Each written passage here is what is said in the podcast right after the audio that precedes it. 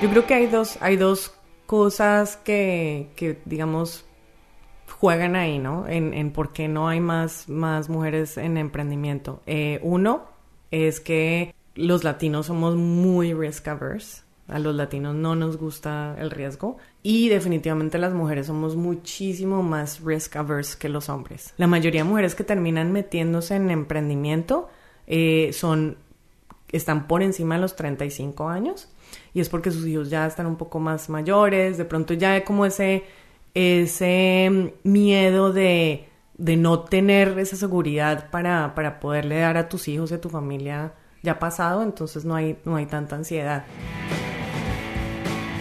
Si quieres saber de verdad cómo es Silicon Valley, los latinos que están acá te lo cuentan en el Tercos.com.